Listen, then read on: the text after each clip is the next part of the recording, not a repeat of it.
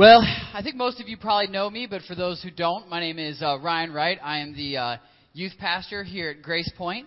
And uh, as part of my role, one of the fun parts of the job is once every couple of years, I get to go with teens and play paintball.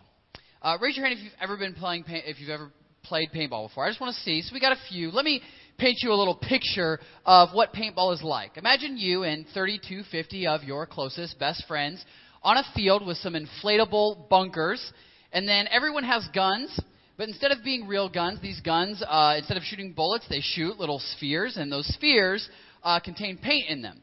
When you get shot with a paintball, it explodes, and that's how you tell that you're hit and you're out of the game. You know, you have a splotch of maybe yellow or red or blue or whatever color they're using.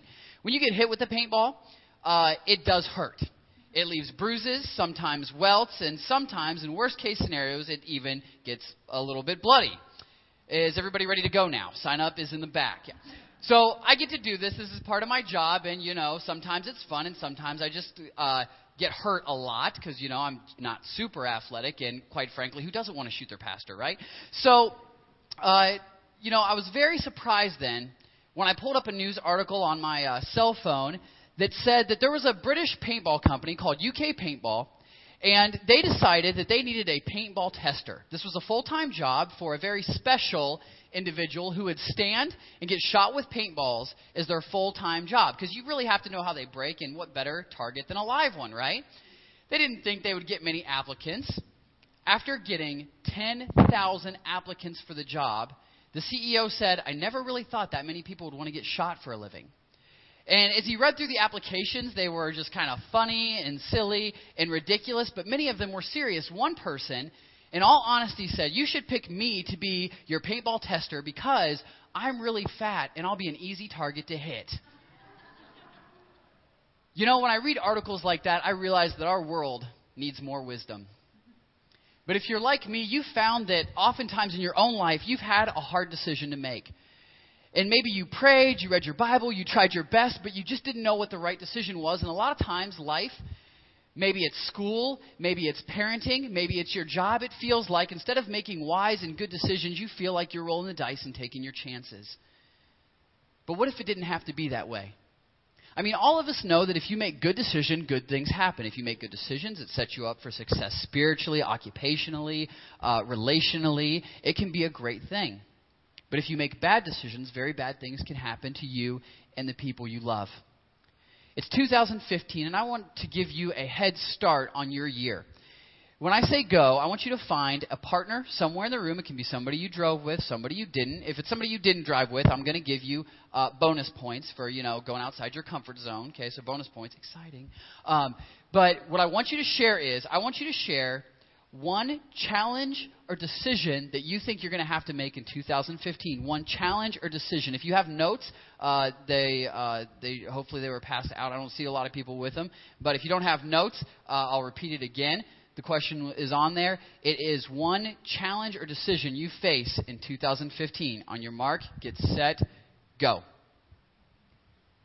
I'm going to give you 58 seconds, and I'm timing.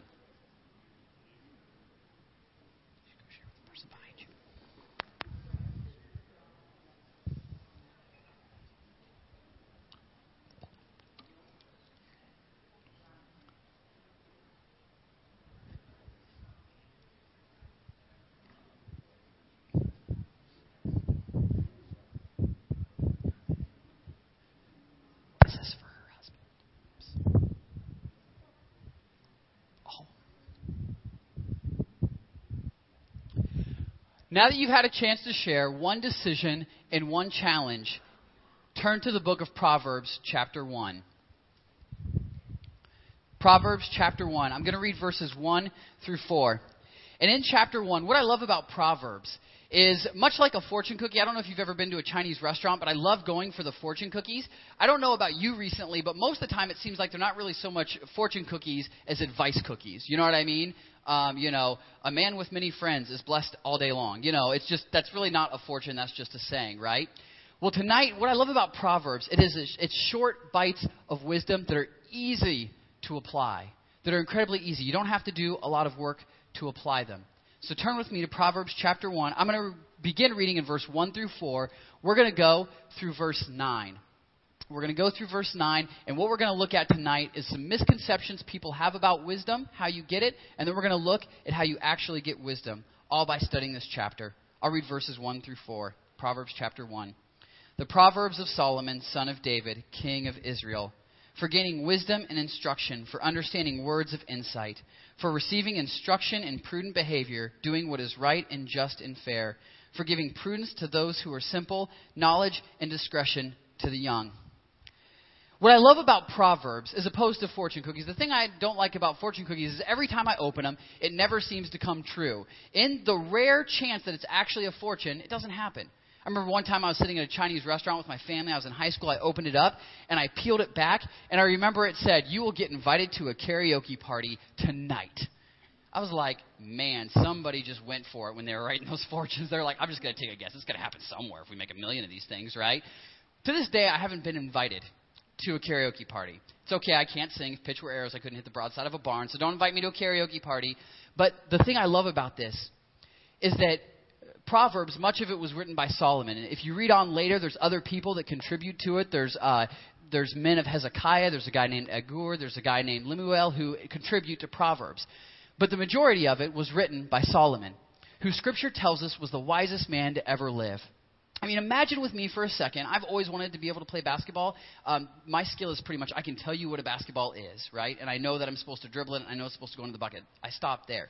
But imagine for a second if you wanted to learn a skill like say basketball, and all of a sudden LeBron James walked in this room and said, "Ryan, know I'm a busy guy, but I want to teach you how to play basketball." I would be an idiot to say, I don't really want to learn from you. I'll figure it out on my own. No thanks, LeBron. You know, I, I, you, everybody would look at me and say, well, if you want to learn basketball, you're being an idiot, right? Proverbs was written by the wisest man Scripture tells us. And even more importantly, we know that Scripture is the inspired Word of God. And so we can trust what it has to say about wisdom. And there's some misconceptions. One of the first misconceptions we have about wisdom is that the goal of wisdom is not worldly success. In our culture, in our day and age, a lot of people think that wisdom is about getting the most money, being the most successful, having the best job, having the best of what the world would say is happiness and success. In Proverbs, verse 3, if you look right in there at verse 3, it says, For receiving instruction in prudent behavior, doing what is right and just and fair. The goal of Proverbs is not to make us successful, not to make us wealthy, not to make us, uh, not to give us personal happiness, but for us to be able to do what is right and good over and over again. Now, don't get me wrong. There are skills in Proverbs. If you read Proverbs, it will teach you about leadership. Proverbs can teach you about how to handle your money. Proverbs can teach you how to handle conflict. If you do those things well, there's a good chance you'll get promoted at work. There's a good chance you're going to do good at school. There's a good chance you're going to do better in sports. And so there is a lot in Proverbs that will help you become more successful. At the same time, all of us probably know somebody who we consider godly and wise, and their career doesn't always go well. They don't always have the success, the wealth, the money that they want to. And it doesn't mean that they're not wise. We just know that sometimes bad things happen to good people. God may bless you with wealth and success for following His word, but the ultimate goal of God's word is to make us more like Christ. I love Romans 8, uh, I believe it's 828, that says, For God works for the good of all those who love Him and are called according to His purpose. It's this idea that God takes bad things in our life and makes them good. But what it doesn't mean, it doesn't mean if you lose $5, you'll find $10 later. It doesn't mean if you lose one job two weeks later, you'll get a new job making 20000 more dollars a year. It doesn't mean that if you suffer a whole horrible tragedy that you're going to write a best-selling book. All those things may happen, but that's not what that Bible verse is talking about. If you read chapter that verse, it says God takes bad things and turns them to good. But if you read on in verse 29, it tells you the reason for it. It says to be transformed. It uses the language of being transformed into the image of Christ. The goal of wisdom is not just for my personal happiness. The goal of wisdom is to be like Christ. And by being like Christ, then we get the joy and the peace, not of what the world has to offer, but a lasting peace that comes from God. Misconception number two you don't have to be smart to make wise decisions. In verse 4, it talks about Proverbs giving prudence to the simple. What does that mean? In Hebrew, the word for simple uh, essentially means to be dumb, gullible, or even prone to making evil decisions. The thing that I, I love about Proverbs is that when I was a teenager, I really felt like certain people had it and certain people didn't in making smart decisions. There were people that were destined to be lawyers and CEOs and just, you know, uh, college professors, and those were the smart people, and everybody else really just was on the shallow end of the gene pool, and therefore they were never going to make smart decisions in their life. There are people that think, you know what, I've made bad decision after bad decision, I've really messed up my life, and there's nowhere to go. But the awesome thing about God's Word and about what God wants to do in your life through His Word is it doesn't matter how smart you are, genius or dumb privileged or not, if you've made good decisions all your life, if you've made bad decisions, God can teach you how to make wise decisions.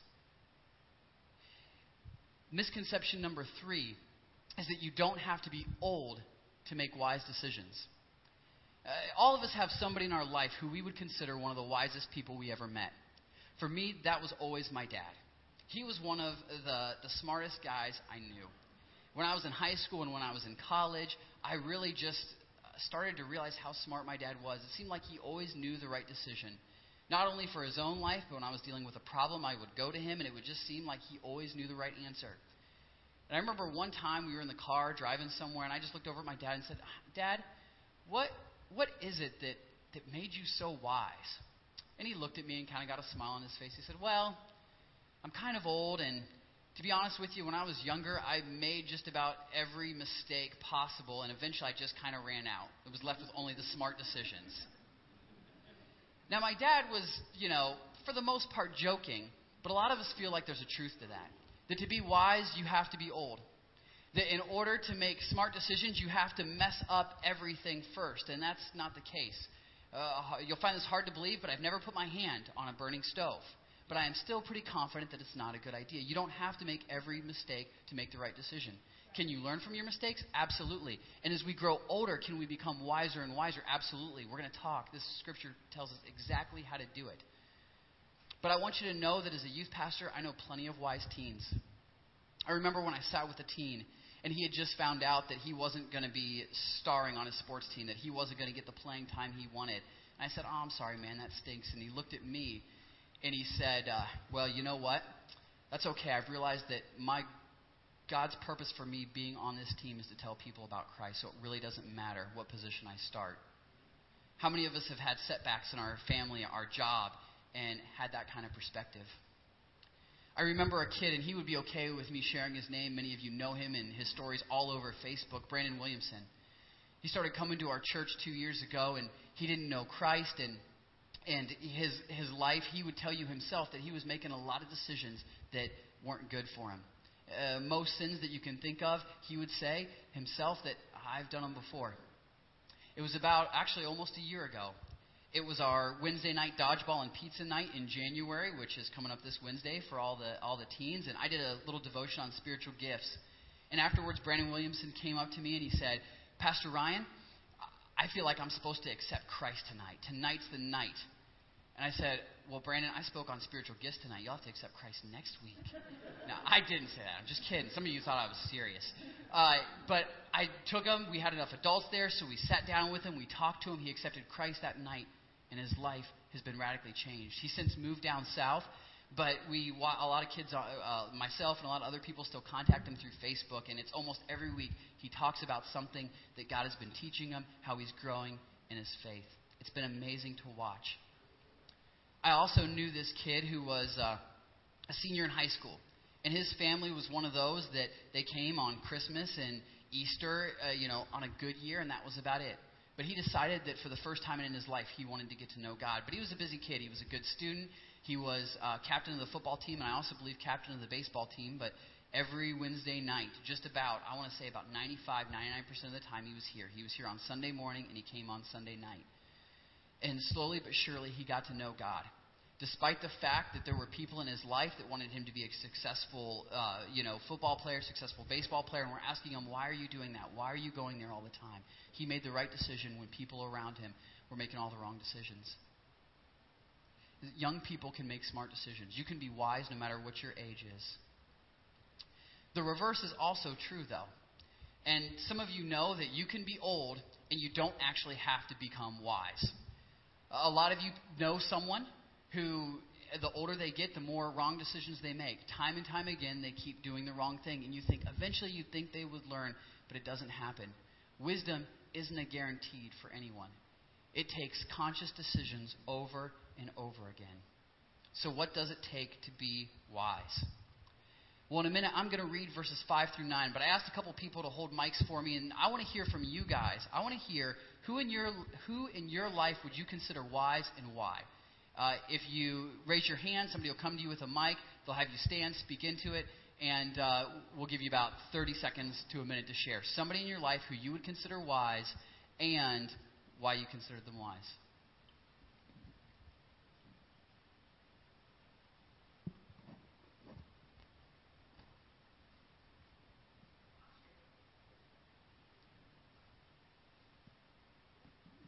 I would consider my husband Scott, who's counting money tonight, wise. I, I think grow not growing up because I didn't know him growing up, but when we got married, he's very even keeled.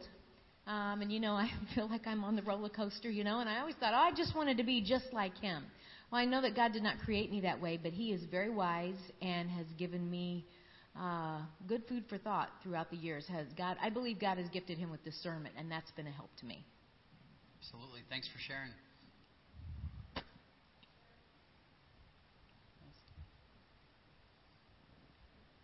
Christine. I'm just going to say Vicki from the office. She's been kind of a mentor to me, and I love her. She's great. She's not here tonight, but she's really helped me along in my spiritual path. She's an extremely wise woman. Awesome.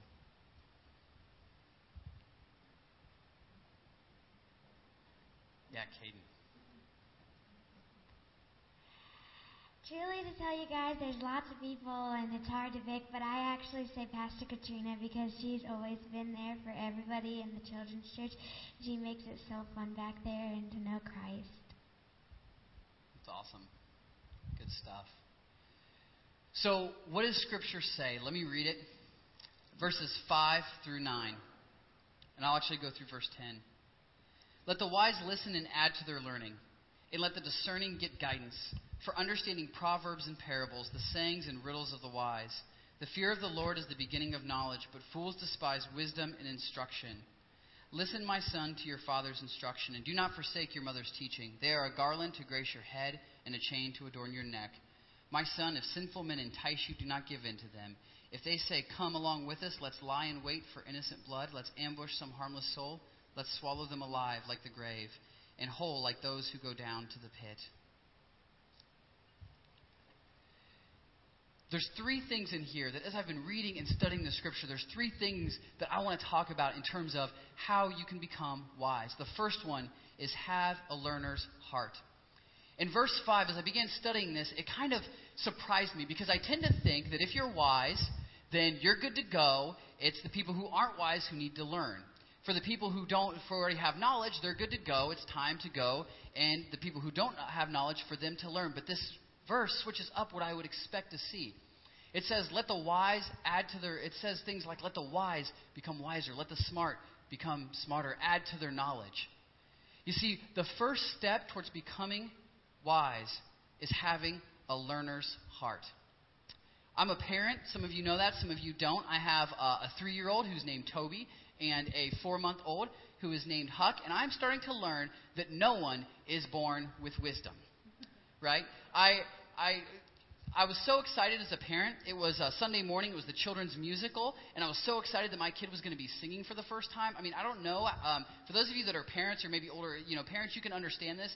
The first time I saw my kid involved in the service, I couldn't see. I almost just instinctively pushed the person right next to me on the floor so I could run in the center of the aisle and watch my kid. And all he was doing was dragging a palm branch, you know, behind him, right? And I was ready to like kill just so I could see my kid. And I'm like, my kid's involved in church. This is amazing, right? And so I was so excited, and people came to me during the morning, the children's Christmas musical. He was going to sing, so this was even bigger than dragging a palm branch, right? And I was so excited. Somebody came up to me and they're like, I saw your kid in first service. I couldn't be there because I had youth stuff I had to take care of. And they said, Your son was so good. He sang with all the songs, he did all the motions, he was up in front. He was like the only kid I can hear. And as a parent, you know, I was like, My kid's so awesome. He's so smart. He's so spiritual. He's so singing the songs. And then I went to the second service, and uh, this is what I saw. my wise, beautiful, intelligent kid picking his nose the whole time. But you know what? You know, if you got to pick, you got to pick. I guess, right? I very quickly am learning as a parent. Uh, you don't have to teach kids how to be bad. You have to teach them how to be good. You don't get born into this world being wise. But I think it's not only important for little kids to be ready to learn. I don't think it's only ready for kids, uh, for teenagers to be ready to learn. I don't just think it's young adults who need to gain more wisdom, who need to learn, who need to grow. I think it's every single one of us. A couple weeks ago, Pastor uh, Brady mentioned the Peter principle. What the Peter principle is, is it states that uh, in a job, people tend, in a company, people will often get promoted to their place of incompetence. And it's not a proven fact, but what they mean is, is that, you know, a guy starts out in the mailroom, he does a great job in the mailroom. Then he gets promoted to maybe, uh, you know, in charge of accounts. He's in charge of accounts, right? And he's doing a good job there, so he gets promoted. Now he's going to be in charge of 20 accounts as opposed to 10 accounts. And then he does a really good job. He gets promoted to 50 accounts. And then he does so good there, he gets promoted in, to be uh, the account manager in charge of all the guys managing accounts in the whole company. And he's terrible at it, right? It's out of his depth. He doesn't know what he's doing. He was so good. All of a sudden, he got promoted to a job that he wasn't good at, and now he's going to stay there until the day he retires. And the Peter Principle comes from a book that was written kind of funny, just warning companies that if you keep promoting people who are doing good at their job, what you might end up with is a bunch of people not good at their jobs, right? And it's kind of scary because, like, if you, you know, if you work or if you have a hobby, then you start to think, I'm going to excel in life until I find a place where I'm incompetent and spend the rest of my life there. So exciting. Thanks, Pastor Ryan. Let's go eat, right? So, uh, you know, what are we to do? The trick is, is that God has given us minds capable of learning and given us His Word to instruct us so that no matter what you face, you can continue to learn and grow. My hope is that when my son is singing in the teen choir, he will not be the one picking his nose, right? That's my hope. By the time he's an adult, I'm hoping he's not picking his nose. Although I don't know. There seems to be lots of people who do it in their car and think you can't see them, right? That seems to be a common thing. But hopefully, he'll at least learn to hide it most of the time, or at least get tinted windows, right? I mean, he can learn still. Something Dave Ramsey says that I think is also incredibly true and goes along with this Peter principle. Dave Ramsey says that you will be the same person in 10 years except for the books you read and the people you know. When I was a teen, I looked up to my adult leaders in the youth group. I looked up to Ron and Karen Kaiser, who taught Sunday school, and they seemed like they had it all together. And I remember thinking, when I get to Ron and Karen's age, then I'm going to have it together spiritually. I'm going to know what I'm doing. Then I felt called to be a pastor, and so I went to undergrad, and then I went to seminary. I had seven years of religious education. I learned my Bible, I learned Greek and Hebrew, and I thought, man, when I get out, church is going to be so lucky to have me. And then about a week into the job, I realized I had no idea what I was doing and wondered why I paid for seven years of education, right? A lot of us face that with our jobs. I remember turning 30 and a couple people asking me, How do you feel about turning 30? Are you excited? I was like, No, not at all. I'm kind of bummed. And they assumed I was sad because I thought I was old, because I wasn't physically as capable as I was at 25. I've never been coordinated, so that's not going to change, right? Um, you know, if I get older and get coordinated, awesome, first time for everything. But I, I remember looking at me like, no. They're like, why don't you want to be 30? I was like, I really thought by the time I was 30, I was going to have everything together. And they laughed at me. They laughed at my face, you know, instead of like being sympathetic and saying, it's okay, it comes at 32. These were people who were 40, 50, older and older, and they just said, I, I'm not surprised. I didn't have it figured out at 30 either. And I thought, well, when did you have it figured out? And usually people would tell me, when I get there, I'll let you know. We all need to learn and for me, when I first found that out, that was incredibly frustrating. God, I'm tired of I'm tired of growing. I'm tired of learning. It hurts. It's painful. I hate failure. I hate looking like I don't know what I'm doing. I mean, God, I'm 30. I wear a tie to work sometimes, right? I tuck in my shirt. Sure, I wear jeans, but I'm a youth pastor, right? But I'm like, surely at some point I, I can stop growing. And then I began to realize the benefits that come your way with a teachable spirit for teenagers What I hear all the time, and I don't know that there's a person in this room that didn't think it when they were your age. I hear, I hate going to school because everything I'm learning, I don't need to know. I don't need to know any of this. You know, sometimes you say it to your teacher, sometimes you don't. But if you're a parent, has your kid ever said that? Anybody here? I think it's pretty much, yeah, most of us, a couple of us, like, yes, my kid said it to me. Uh, but most of us have had that happen where we were in school and we thought, I don't need to know any of this. When I was in school, I was really good at math. That was the thing that I was naturally good at. And so I thought, and I wasn't that good with people, so I thought, okay, I'm going to do math my whole life. I'm going to sit in a cubicle and I'm going to do like math equations or maybe be like a math teacher or math professor or do something where I don't have to interact with people. And so I don't need English because I'm never going to talk, communicate to people. I don't need history because I never need to understand any kind of documents that are historical. I'm going to have a job in a cubicle and never have to talk to anyone. Didn't work out too well for me. As a teenager, I would encourage you to have a teachable spirit because, number one, none of us know what we're going to need to know. Not tomorrow, not in five years, not in ten years. We don't know what we're going to need to know. I don't know what I need to know as a youth pastor, and I'm 30, got two degrees in it, and there's still things that are going to come that I don't know how to deal with, and I better be teachable. The other benefit, if you're a teenager and you have a teachable spirit, it will be easier to get good grades. And why care about getting good grades? I mean, you hate to hear this, but good grades open doors, bad grades close them. Doesn't mean if you get a bad grade here and there, you're a bad Christian. God doesn't love you. We always don't do as well as we want in life, but as a general rule, good grades open doors, bad grades tend to close them. But what about for young adults? Uh, I remember that um, when I worked for a summer at a general contracting company, the guys who got promoted to project manager to this position or that, I started to realize they weren't always the best construction workers. They weren't always the guys with the most actual years on the job. A lot of the guys who got promoted were the guys who were still teachable. A lot of the guys who the bosses wanted to work with were the guys who would listen to advice. The guys who knew they didn't have it all figured out. And as an adult, as you get older and older, I find that I need to keep a teachable spirit more than ever because I still find myself making mistakes, except sometimes they tend to cost more as an adult you tend to deal with incredibly serious things your job, your health, raising a family, things that are not easy. And every single one of us needs to have a learner's heart because we don't know it all yet, and God can teach us so much more. So, how can I have a learner's heart? There's a couple things that people have suggested to me that I would recommend to you. When I was at Mount Vernon, a guy came and preached on like the whole book of Proverbs, and what he told us was if you find yourself needing more wisdom, start reading one proverb a day. Just add it to your devotions or whatever you're doing. Read one Proverbs a day. You'll get done in a month. There's 31 of them. And you will find yourself getting wiser and wiser. He said, I know you're young, and I know you feel like you don't know what's going on in the world. You don't know how to get a job, but I promise you, you read Proverbs, a proverb one a day, and you will get wiser. I guarantee it. The other thing that I would recommend to you is continue to not only read God's Word, but find wisdom in books that you would never encounter apart from it. Uh, one of the guys that I've, I've really respected, a guy that I worked with who was a passionate Christian in that general contracting company I mentioned, said to me that in his church, the one thing he told, he wasn't a pastor, he was just a lay leader, said, I tell all the lay people that you should find a book in your Christian life, several books, but at, at any given time, you should be reading not only your Bible, but another book about your Christian faith. I don't know that I that's I wouldn't make that a legalistic rule. I don't say that you have to do that. God might tell you it's not the time for you to do that. But I would definitely suggest reading the wealth of wisdom that is not only contained in the books that are out nowadays that you can find at your Christian bookstores, but books like one of my favorite has always been Mere Christianity, written by C.S. Lewis. Uh, some of you know him as the guy who wrote The Lion, Witch, and the Wardrobe. Um, phenomenal books that Christians have read for centuries and found that their understanding of God's Word has grown through it.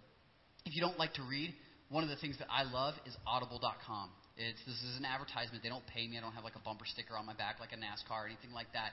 But it's for 120 bucks. They will give you eight audiobooks or like 10 audiobooks, something like that per year. You can listen to them. If you don't like to read, put it in your car when you're driving. You can put it on your iPhone, on a tablet. You can listen to it through your computer. It's a great resource. But I would encourage you to find an area where you need to learn and learn about that area. Whether it's something with your job, whether it's something where you have, uh, where you just find that you have ignorance. But how do I know what area of my life I'm supposed to learn? I think it's pretty easy. Find the area in your life that something's going horribly wrong.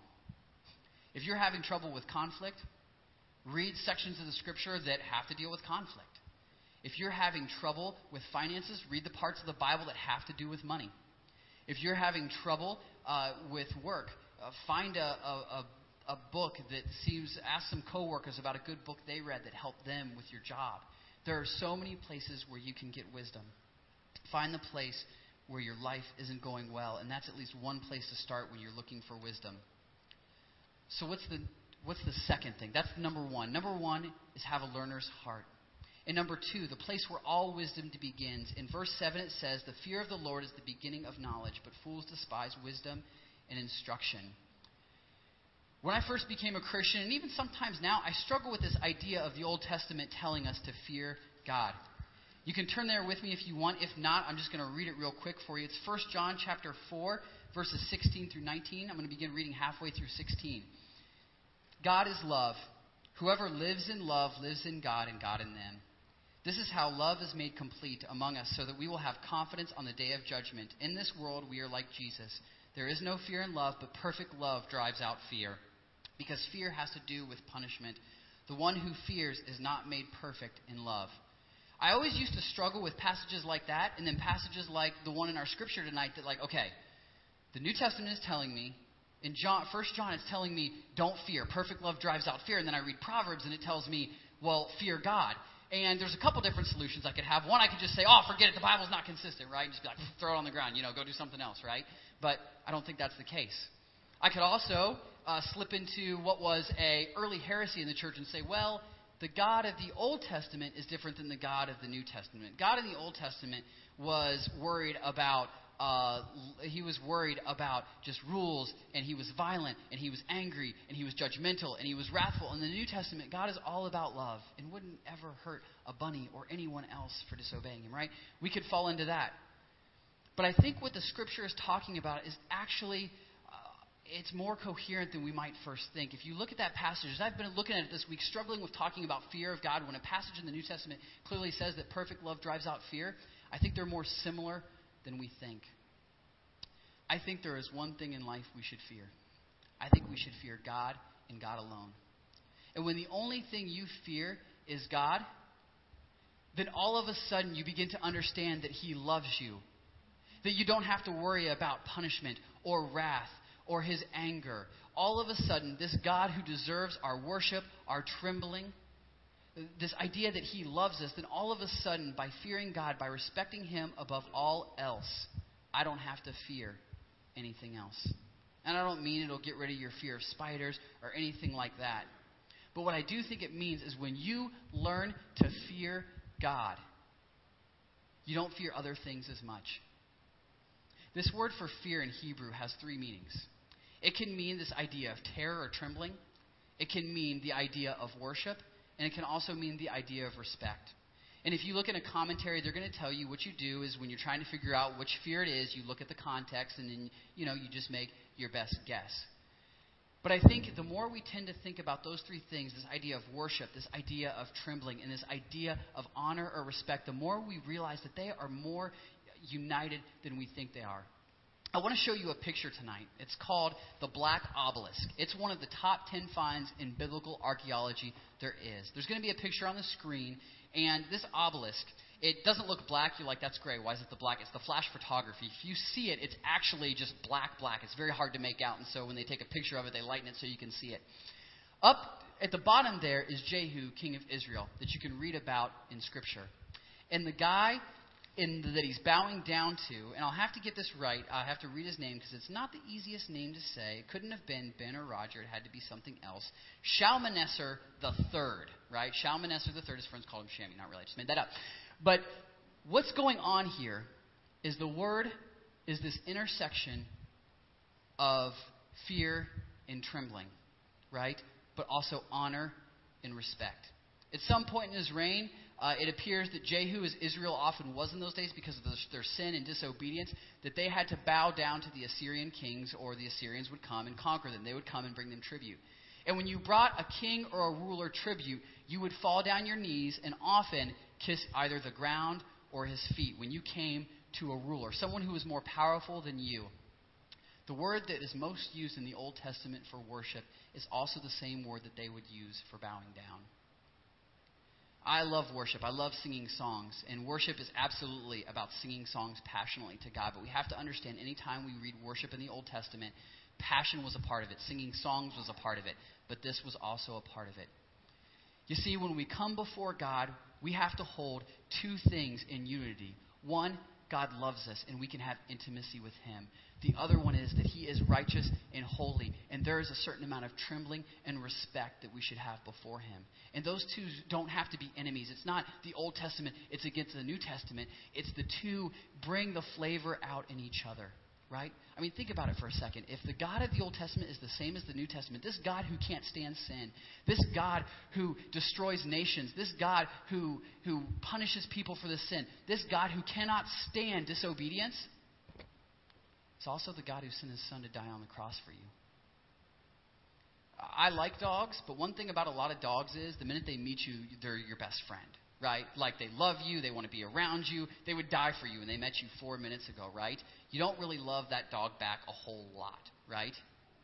But think of the God of the universe who created everything, who is holy and righteous, and wants his creation to function as he designed it to. Who does get angry, who in the Old Testament we read stories of wrath, and in the New Testament they're there too. That same God loves us. The beginning to wisdom is fearing God. Because when you fear God, you start to act differently. What you fear will determine so much how you live. If I, def- if I fear as a pastor other people's opinions, I'm going to follow God. Or if I fear other people's opinions, I'm going to follow them and not God. I'm going to do what other people want me to as opposed to what God wants me to. If a teenager or a young adult or someone who's not married fears being alone, they sometimes will often run into the wrong relationship. They'll date the wrong person. They'll marry the wrong person. Sin will enter into their relationships because they fear being alone more than they fear following God or fear not following God. Uh, sometimes people fear not having money. And so when their job tells them to do something not ethical, they just do it because they couldn't possibly lose that job.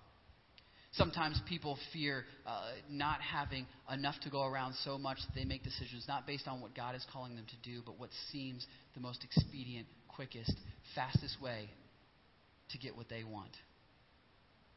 Fearing God is the beginning of the wisdom of wisdom. We have to have a learner's heart, but we also have to fear God. What else? We also have to listen to the right voices.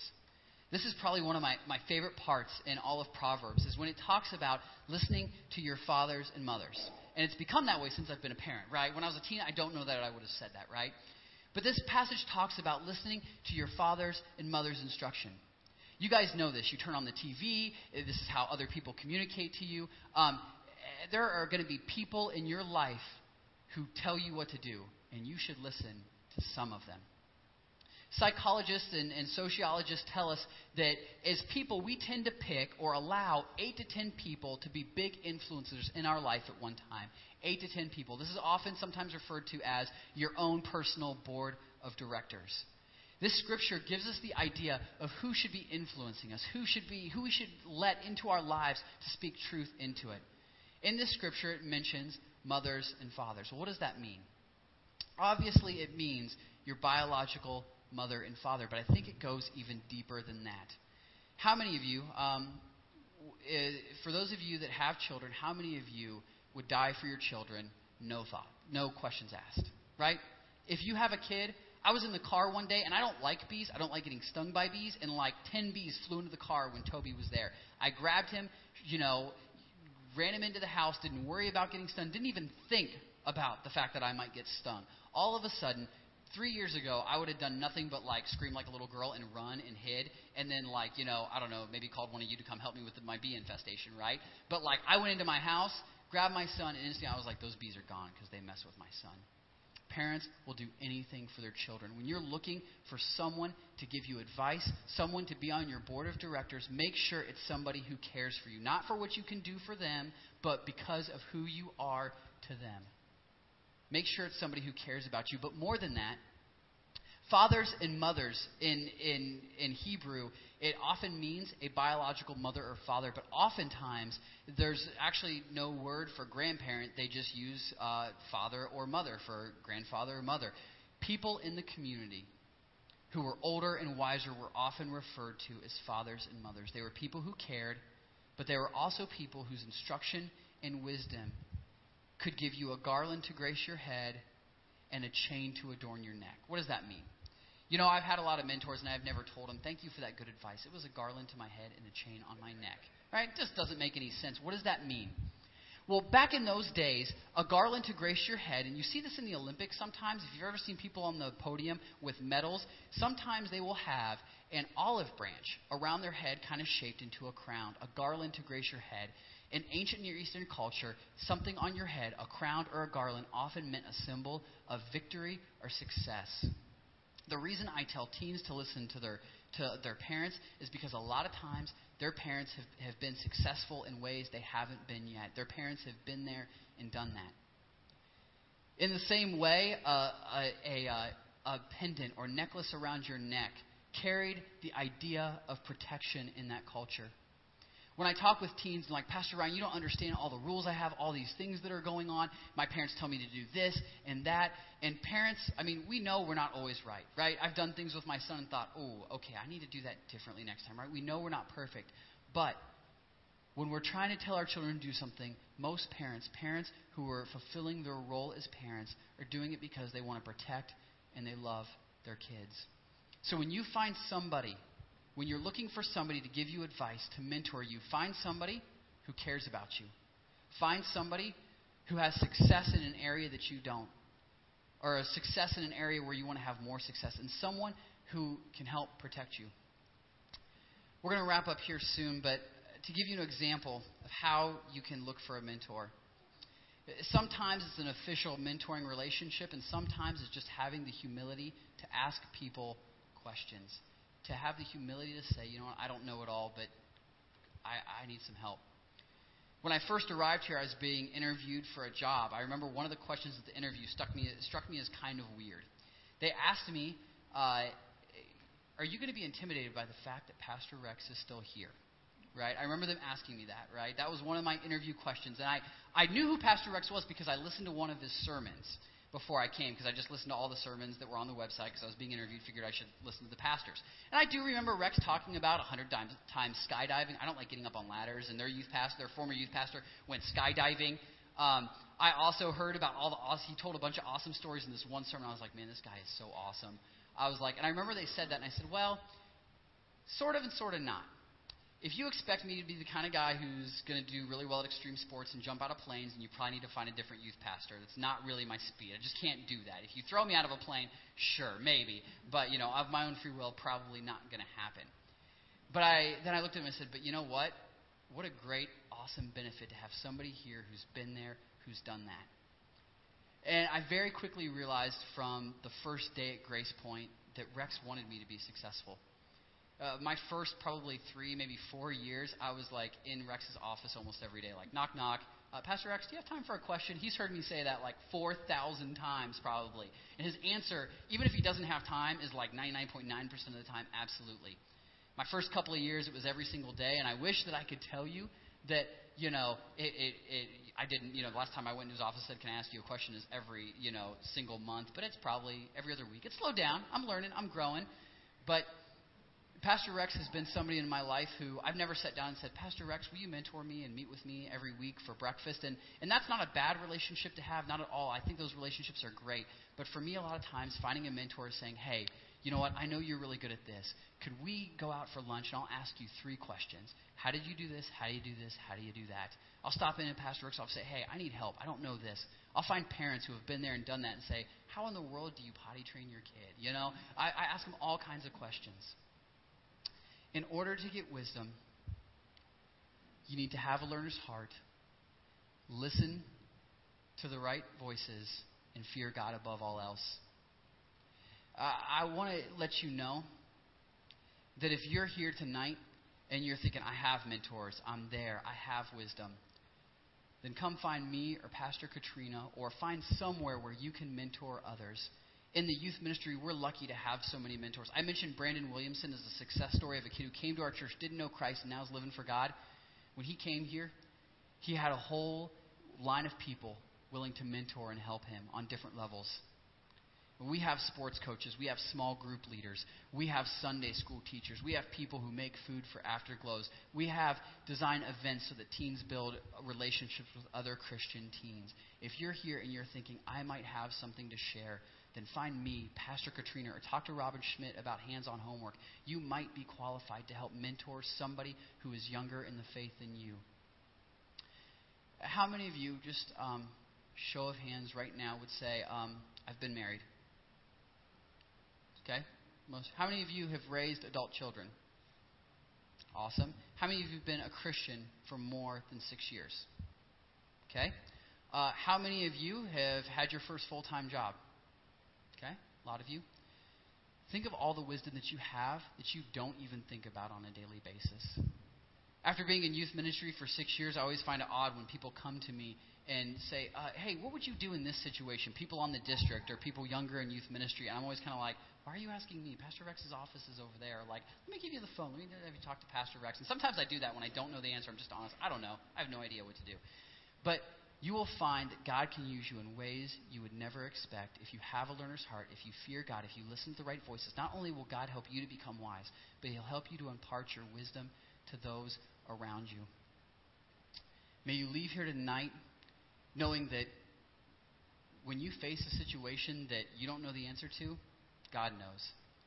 When you look at 2015 and there's a situation that you don't know how to solve, may you have a learner's heart. May you realize the things that you don't know and be open to asking other people questions. May you fear God above all else, knowing whatever decision you make, you want to make a decision to honor God. And may you know that there are people in your life that are here to mentor you, people that care about you. And may you be willing to extend God's grace in the form of wisdom and advice to those people who God puts in your path. In the name of Christ, may you go and know that He has all the wisdom you need. In Jesus' name, amen.